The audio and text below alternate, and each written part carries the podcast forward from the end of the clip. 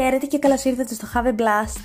Σήμερα θα μιλήσουμε για φόρμουλες ευτυχίας, οπότε θα ήθελα να σας μιλήσω για τη δική μου φόρμουλα και τα πράγματα που καθημερινά με βοηθούν στο να αισθάνομαι κάπως καλύτερα.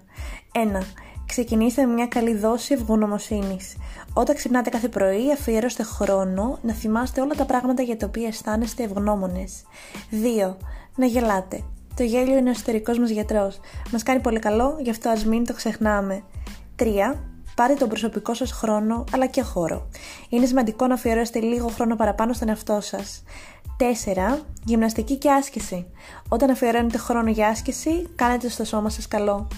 See you later!